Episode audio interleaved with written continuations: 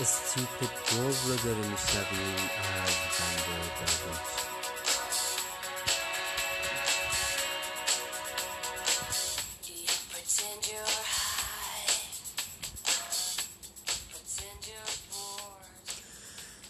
خب این سری اومدم سراغ کتگوری روانشناسی و ارزم به حضورتون که هدلاین این کار این است. دانمارکی ها و کلمه ای که از استرسشان میکاهد نویسنده این کار هم ماهان توا توایی است. دانمارکی ها جزو شادترین ملت های دنیا هستند. آنها به غیر از سیستم اقتصادی و اجتماعی که در زمینه آرامش و شادیشان را فراهم می‌سازد در ضمن کلماتی هم در دایره لغات روزمرهشان دارند. که تنشهای روزمرهشان را به حداقل میرساند. ما قبلا گزارشی داشتیم درباره هاگی یکی از محبوب ترین کلماتی که استفاده می‌کنند و در سراسر دنیا ده ها کتاب مقاله و تحقیق در روی تاثیرش تهیه شده است. کلمه که معنیش ایجاد حس دنج و راحت و سعیم شدن آن با دوستان است.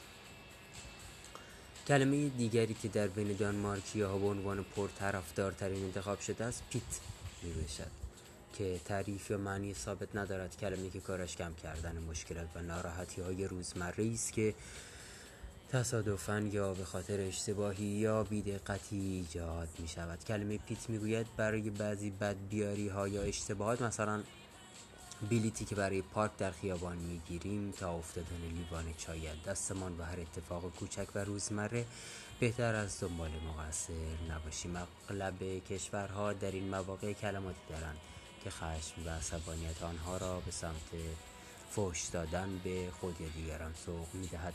دانمارکی ها حتی به کار احمقانه که از خودشان سر می‌زند هم سعی می‌کنند با استفاده از پیت عبور کنند.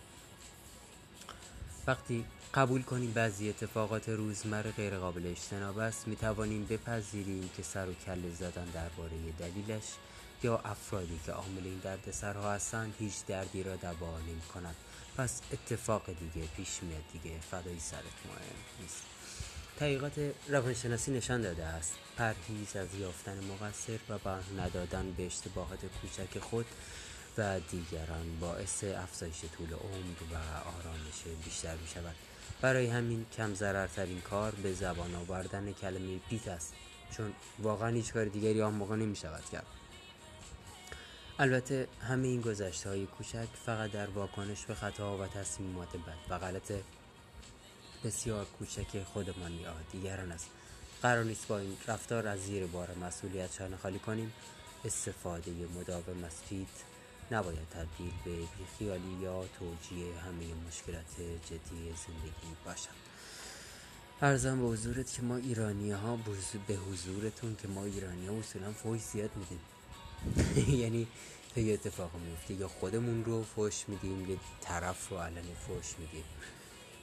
یا تو دلمون میگیم یا در نهایت میام تویتش می‌کنیم.